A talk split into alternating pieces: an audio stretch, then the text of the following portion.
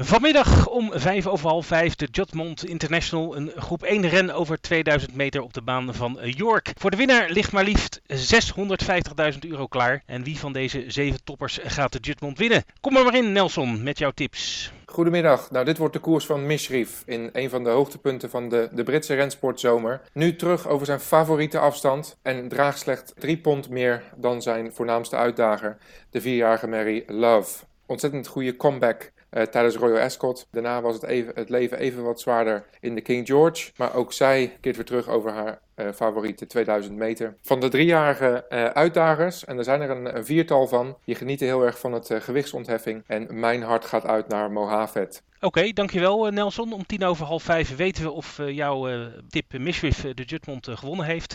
De race kan je live zien op cturf.nl. Succes met je weddenschap.